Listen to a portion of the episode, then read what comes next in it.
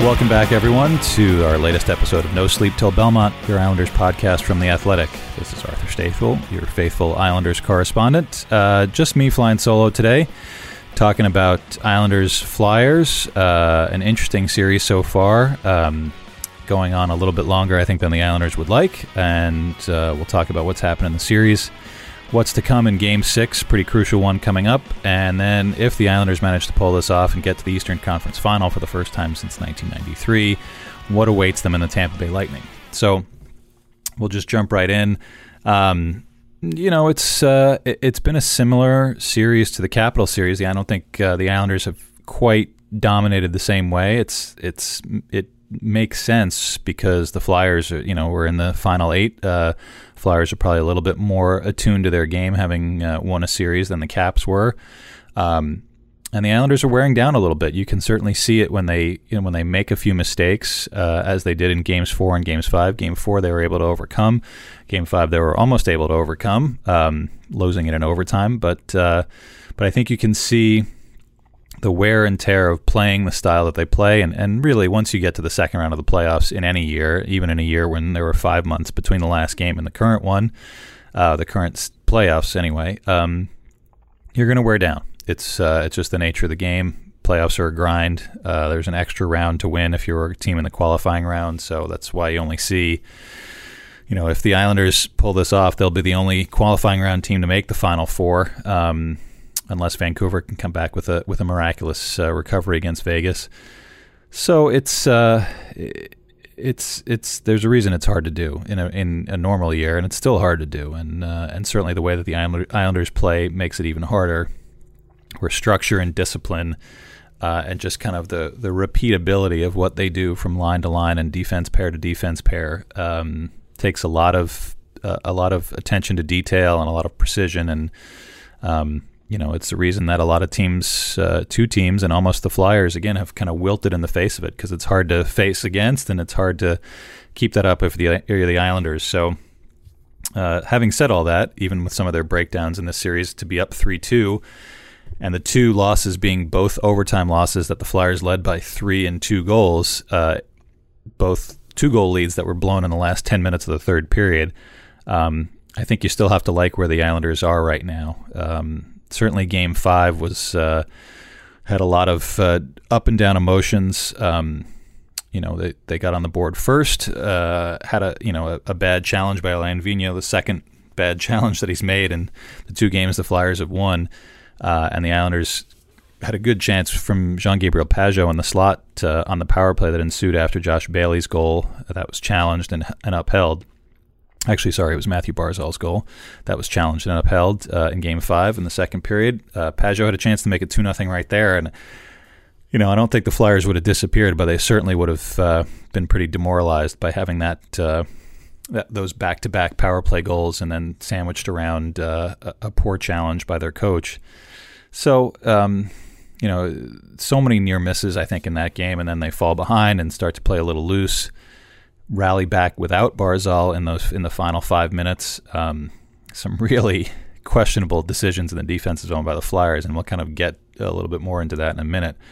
Um, and then trading chances, the Flyers hit the post twice in overtime in the first five minutes. The Islanders had uh, essentially two breakaways with Devon Toews and then Brock Nelson in alone that Hart Carter Hart stopped. And then uh, another kind of midair deflection off a off a lost D zone draw. Um, and that was it. You know, the the Flyers. Uh, it's a good team. I, you know, to my eyes, uh, they are probably have some higher end skill than the Islanders, but I think their biggest vulnerability that we've seen so far is their defense. Um, you know, they don't have a lot of mobile guys back there. Uh, they rely a lot on guys like Matt Niskanen, who was really, you know, he was a top four guy in Washington for a long time, but he's a little bit older, and he was never really an offensive force. And this is a guy they put out on a power plays and um, it really hurts them that that Alain Vigneault doesn't have a lot of trust in Shane Gostisbehere, who uh, was such a such a revelation when he came on the scene as a rookie, and now is you know a regular healthy scratch for them.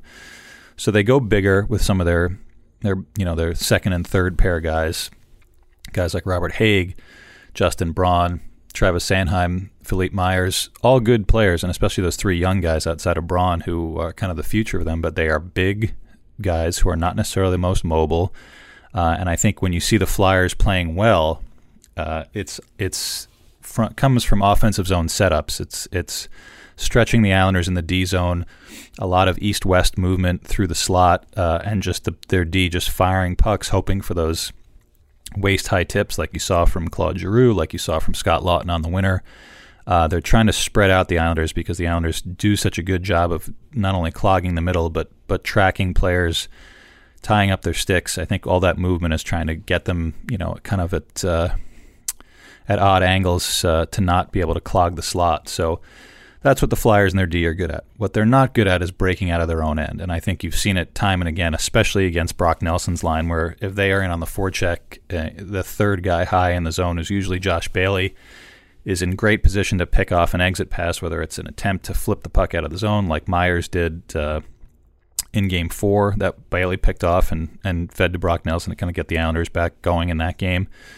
Um, uh, or even just you know trying to move their feet. It's not a mo- it's not a, a, fast defense that can break through a, a, a, you know a strict structural style like the Islanders.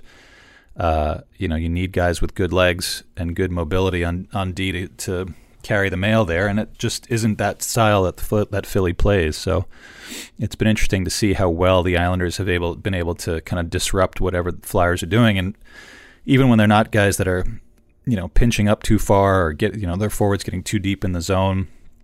You know, Nelson's goal to kind of get the rally going in game five. Flyers are back in good position. There were four guys around him, and he just snapped a shot that Carter Hart probably should have stopped. Uh, and then Derek Brassard's tying goal was uh, was a lot of lost battles for those guys down low. I think watching the Islanders play below the hash marks in this series, uh, they're really the much more competent team doing that. The Flyers, um, have a couple guys who can do that. You know, Kevin Hayes is is a big, strong guy, but not with a lot of consistency.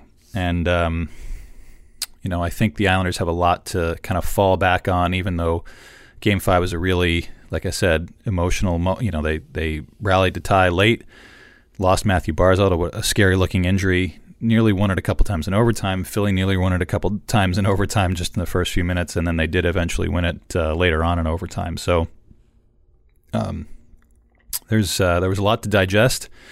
Um, but uh, if the Islanders have shown anything so far uh, in this postseason, having missed out on their first chance to eliminate both the Panthers and the Caps when they were up 2 0 and 3 0 in those series, that uh, they're able to put a bad game behind them very quickly. And they did it already in this series as well, putting uh, that game two where they rallied to, to tie and then lost it quickly in overtime. Turned around and played a very solid game three after that. So, um, not a lot of concern, but certainly uh, de- some things to keep an eye on, and uh, we'll get to those in a minute. Our sponsor today, Manscaped, has you covered to keep the hair looking nice and trimmed and feeling fully supported. Their premium lawnmower 3.0 is waterproof, it includes an LED light, and is made with advanced skin safe technology. You can get this trimmer inside their Perfect Package 3.0, which also includes the Manscaped Crop Preserver deodorant and the Crop Reviver toning spray both super practical, and they smell great too. Plus, for limited time, when you order the Perfect Package Kit, you get two free gifts the Shed Travel Bag and the Manscaped Anti Chafing Boxer Briefs. You need to try this out for yourself.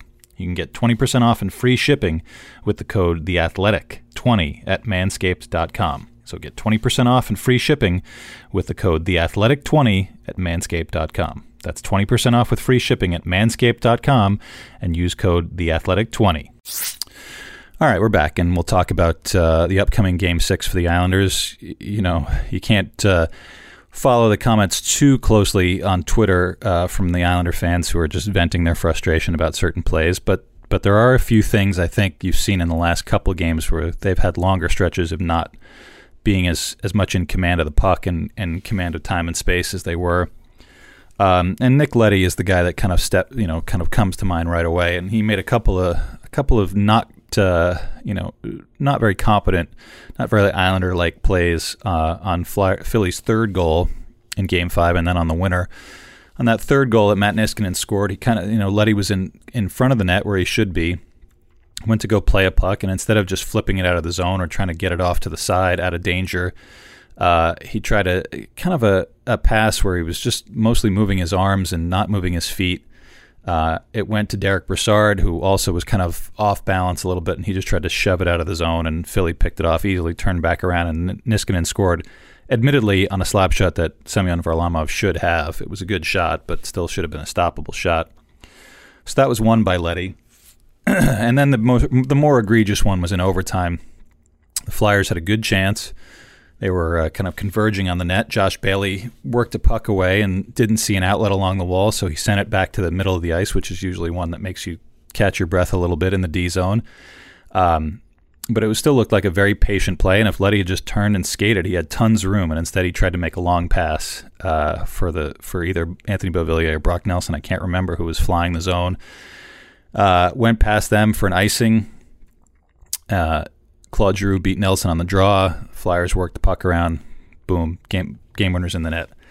You know, Nick Leddy, Uh, we were talking about mobile defenseman. That's that's his mo. That's that's the reason he's in the NHL is his is his skating ability. He's certainly got good offensive instincts, and he's become a much better defensive defenseman in the last couple years. But you have to be able to use your feet. You know, Devon Toews does that so well for the Islanders, and and it's so it's so subtle too. You know, if Devon Toews gets the puck from a standing position in front of his own net, he's moving his feet to get it out of danger first before he does anything. Uh, even the bigger guys in the Islanders, that's the that's the first instruction for them to is, is not don't flip it high in the air, don't stand still, use your feet, get it moving, because you can also catch your opponent's forwards in deep, and then suddenly you've got an odd-man rush. So to see Leddy, who is a veteran guy and knows better, um, to just kind of stand still and fire a puck and make a hope play goes against what Barry Trotz teaches them. And uh, the fact that it so directly led to the winning goal, obviously a lot of frustration.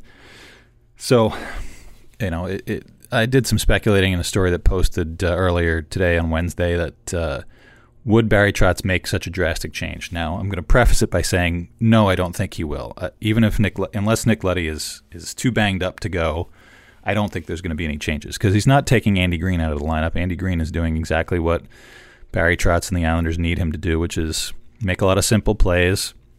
You know, the the penalty kill in overtime, he made about three really good little plays, just aggressive on his toes. Exactly the kind of things you need from a guy like Andy Greene, and um, you know, to kill 30 seconds of a pretty ineffective power play for the for the Flyers. Um, so he's not taking Andy Greene out. Do I think it would be he would take Leddy out for Johnny Boychuk? Probably not. I think Leddy still, you know, he plays on that on the Mathew Barzal unit on the power play. Um, I think there's still too much trade off, um, you know, swapping in Boychuk for Leddy. Just remember Barry Trotz roles are very important to him. Um, if you have it take a guy out, you want to be able to put somebody back in who does almost exactly what that guy does. So you're not altering the, the chemistry or the, the combinations that you've already set down. So I don't see a Boychuk for Leddy type of situation. The one that I could see in a in a universe where the Islanders feel like they need a real jolt is putting in Noah Dobson for Nick Leddy because in the future, maybe the very immediate future after the season is over, that's the swap that's probably going to happen. Noah Dobson is is going to be a regular in the top six on D before too long, and I happen to think just by logic and salary cap situation and age and all that other stuff that Dobson is going to take Leddy's role in the top six. Whether it's Andy Greene, I don't think it's going to be Johnny Boychuk to make uh, Dobson play on his offside yet again, as he had to do during a lot of his rookie season. Um, maybe even a Scott Mayfield.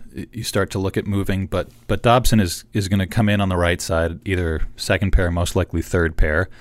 And he and Andy Greene were a real revelation to Barry Trotz during the, the Phase 3 camp when they had a lot of scrimmages. They played together for the most part in the exhibition game against the Rangers and looked great.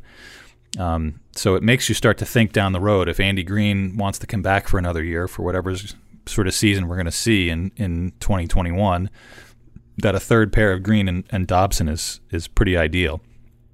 Um, and that would be the third pair if you took out Nick Leddy and put Dobson in for game six.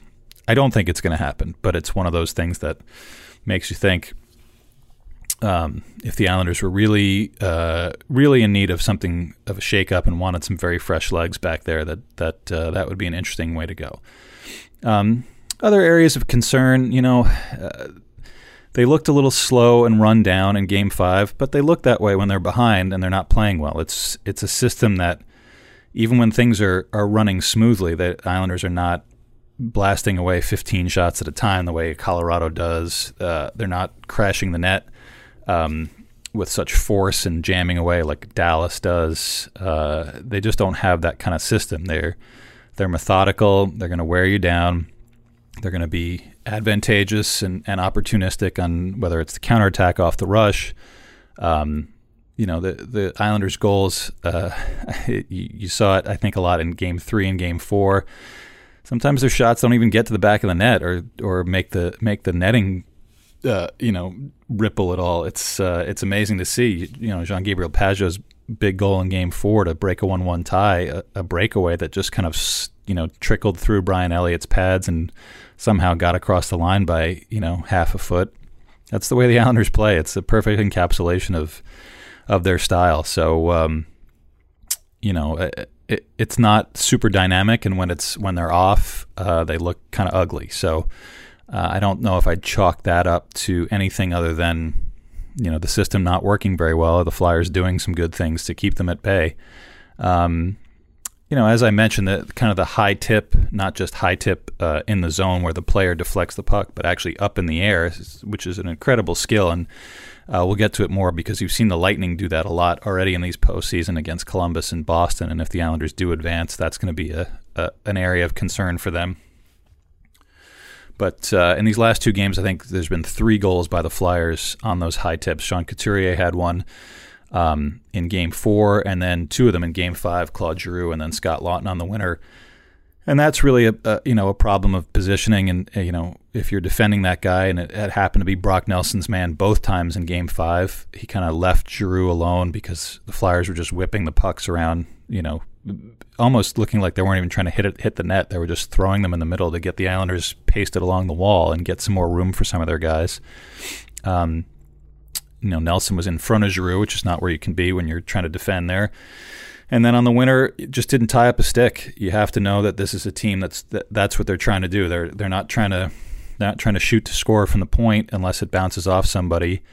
Um, they're trying to, they're shooting for deflections. They're shooting for rebounds. Um, so you have to be aware of your man and and you know facing the shooter, but also in the back of your you know eyes in the back of your head, and better or better still having good body position on your on your guy to have his stick tied up whether with your stick, whether with your body, just to prevent them from, from making those deflections. So um, those are things that can be cleaned up, I think, in the defensive zone. And, and talking with over Zoom with Devon Toews and Scott Mayfield, among others today, they kind of said, like, yeah, we'll have a plan for that and we'll adjust and they'll adjust. And it's a little cat and mouse game. But I think the Islanders breaking up some plays closer to the line to – maybe being a little more aggressive than they're normally being uh, to block shots out at the point. Uh, like I said, I don't think Phillies D are very mobile, so I think you can afford to be a little more aggressive. And then having that that cent- usually the center uh, floating lower with the forward trying to look for a tip and the D trying to tie up guys looking for tips. Just just stronger on pucks, just stronger when they when they're shooting.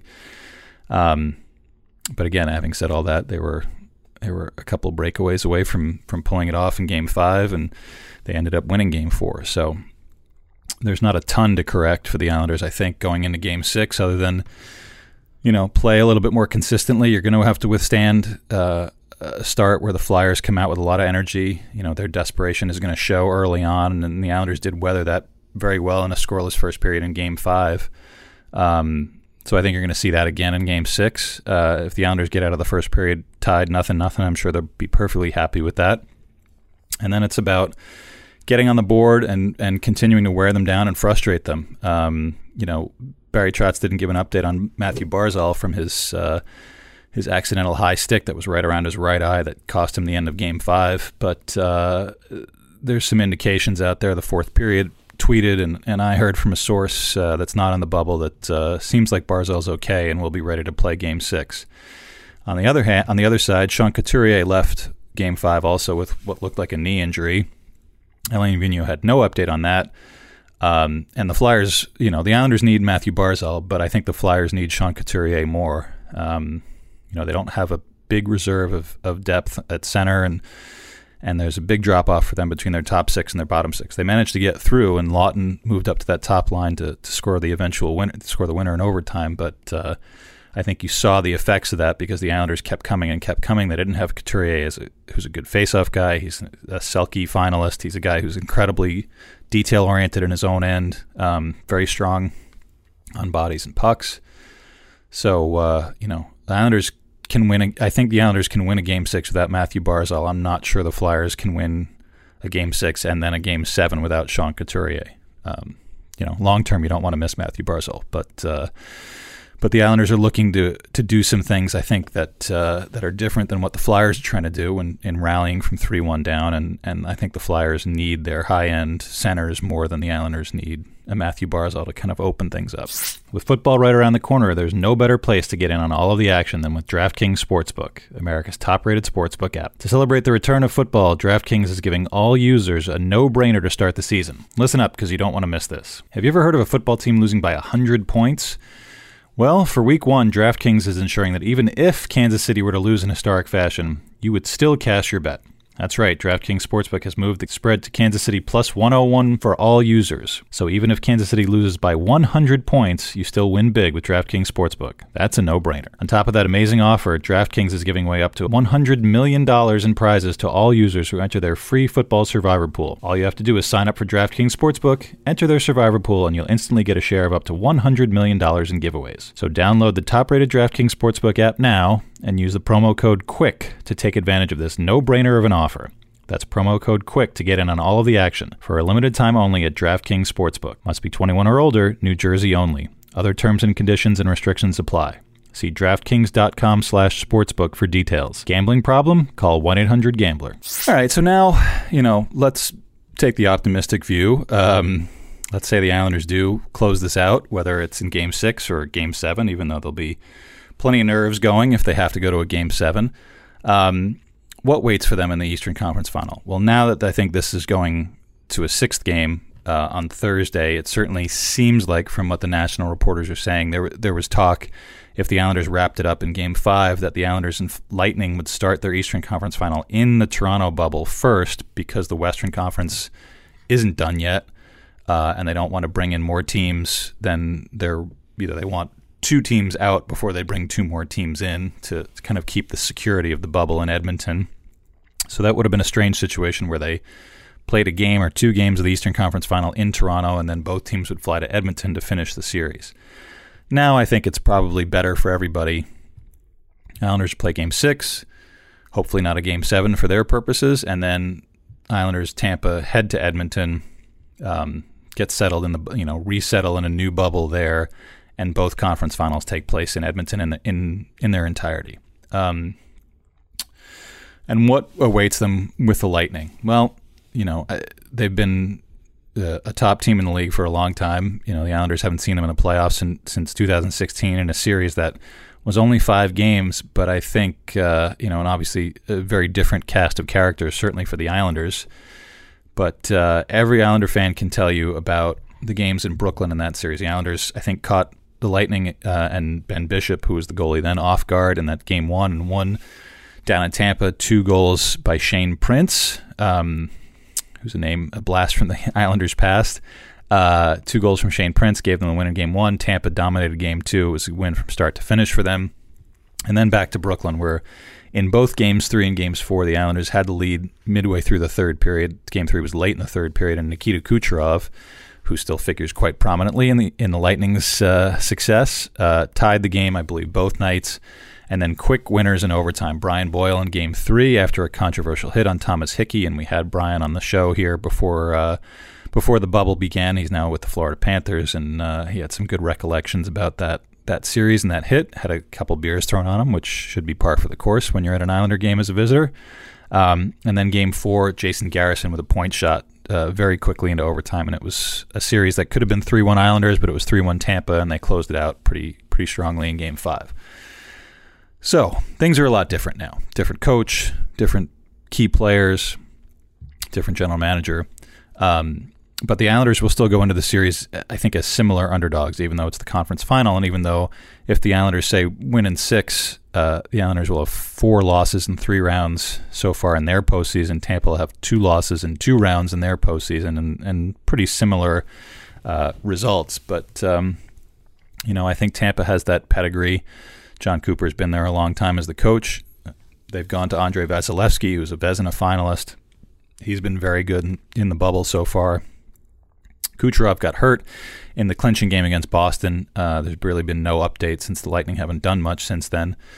But you have to assume that he'll be ready to go again. Uh, Steven Stamkos has been hinted at by uh, Lightning GM Julien BriseBois. Told our Joe Smith that uh, that Stamkos could return uh, during this postseason. He hasn't played yet, but they haven't really needed him. This is a team that um, has managed to, to, kind of reload their their their young guys uh, up front. You've got guys like Brayden Point and Yanni Gourde, uh, who have supplemented some of their longer term guys, guys like Ondrej Palat and Tyler Johnson. And Palat, I thought, was one of maybe their best player and most certainly most productive player in the series against the Bruins. Um, so they don't miss a beat. And then on the back end, you've got a guy like Victor Hedman who can be out there for 30 minutes a night. You've got Ryan McDonagh, who's got a history with the Rangers of playing 30 minutes a night. And that, I think, is the difference that the Islanders will have to overcome against Tampa is, uh, you know, I think a lot of their second pair, third pair defensemen are are are gettable. You know, they're they're beatable. They're they're guys like Zach Bogosian, guys like Luke Schenn, even a guy like Mikhail Sergachev. Um, I think the Islanders' forecheck can disrupt those guys, but you don't get a lot of chances without Hedman on the ice, and Hedman is as dominant a, a defenseman as any in the league, and and gets up and down the ice. Um, you know, in the D zone, he he's the guy you kind of aspire to be. Um, closes out well skates well, the Islanders are going to have to have a real plan for him. And uh, he was forced to score the overtime winner to clinch the series for the Lightning. So, uh, um, you know, I think that's the, the, Islanders have faced some good defensemen so far in these three rounds, but. Uh, you know, I think John Carlson was was pretty compromised health wise, so he wasn't up to snuff, and they really took advantage of him. And like I said, I don't think Philly has a real stout number one guy, and I think you know, it's not the most mobile group. So that that's really been where the Islanders have had their greatest strength is is taking advantage of Philly's D. I don't know if you're going to get to do that against Tampa just because of Hedman. Um, I think some of those other veterans, like I said, the Bogosians, the Schenns of the world who've been around the league a long time, not the most mobile, not the most skilled, certainly very physical, but uh, the Islanders can handle physical. It's uh, it's more the mobile guys that can break through uh, the the forecheck structure with their feet uh, and and not necessarily having to flip the puck out or slam it off the wall or or kind of just grind it out of the zone. But you know, it, it's hard to it's hard to bet against the Islanders right now. Um, we were saying this knowing full well that this is going to air before they even advance the conference final. But if they get there, um, you know, this is this is some kind of run they're on, and uh, you know, to to be at essentially full health. You know, there's certainly guys that are banged up, but uh, but to have everybody available has really been a huge key for them. And to keep having everybody available and have guys chomping at the bit to get in, um, you know, especially a guy like Boychuk who's been such a warrior for them for so many years, really uh, underscores how how team oriented these guys are and how you know they're just not relying on one or two guys to uh, to carry them through. Um, you know, I think Barzal's line has had a, has had a tougher series against Philly than they did against Washington. Um, you know, I think uh, whether he's been matched against the Nate Thompson's line or, or matched against Couturier's line, he's you know they've struggled at times.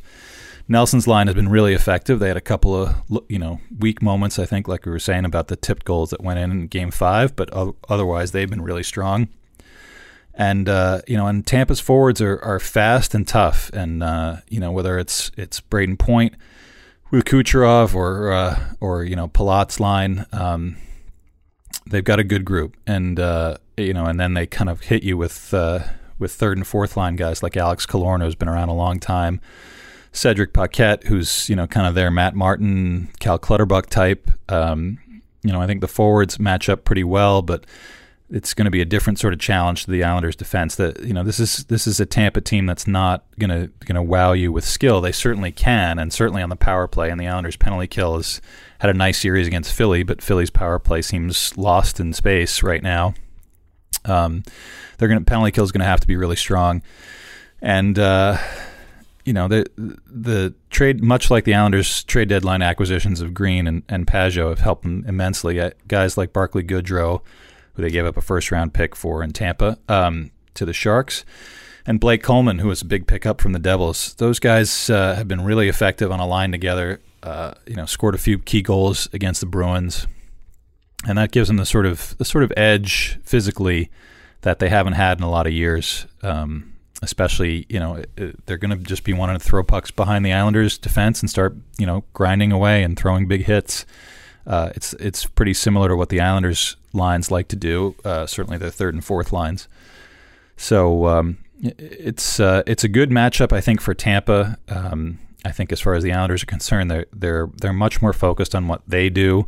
They're obviously going to have to account for guys like Hedman, like I said, and guys like Kucherov, especially on the power play. But uh, but it it could has the potential to be a long, interesting series. You know, I think um, we're seeing a bunch of game sixes now where we did, we saw you know teams that were up 3-0 or 3-1 close it out in the previous round because guys have been there a long time. You don't want to feel like these couple of months uh, returning to play, returning to phase three back uh, on Long Island for the Islanders and being up there for a full month in Toronto. You don't want to feel like it's for nothing. And uh, to bow out in the quarterfinals means it's for nothing. Um, you know, conference final I think means something different, especially to a team that hasn't been there in almost three decades.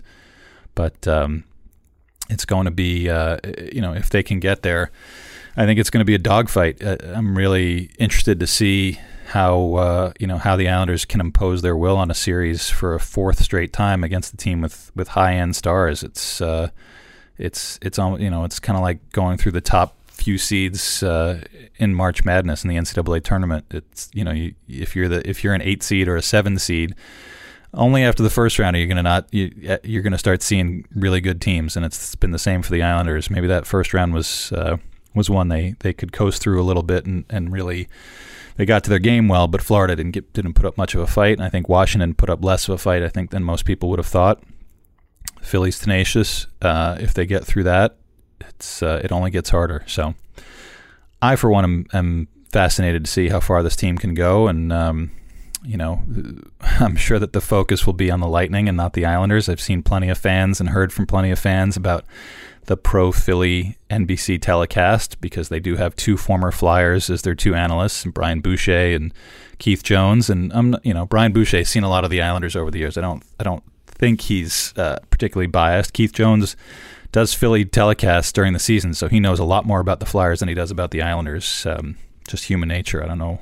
I don't know what else to say about that. But um, but yeah, it's uh, it's just the nature of the beast when you're the Islanders. Um, it's a it's a fairly anonymous team. It's a, it's a team that uh, doesn't have a lot of flashy stars that you know Lou Lamoriello doesn't like a lot of personality to be shown. Uh, he doesn't like a lot of soft focus features to distract from from the task at hand. So this is you're going to get more information about the other team. It's just the way it is, uh, but it'll still be fun. So we'll get after it. Uh, the Islanders will. Uh, in game six, and uh, hopefully not for your sakes, a game seven. But if they do and manage to advance, we'll be back again next week with uh, possibly a guest, possibly just some more analysis of uh, an Eastern Conference final that should be exciting. So thanks everybody for listening. This is No Sleep Till Belmont, your Islanders podcast from The Athletic. We'll catch you again next week.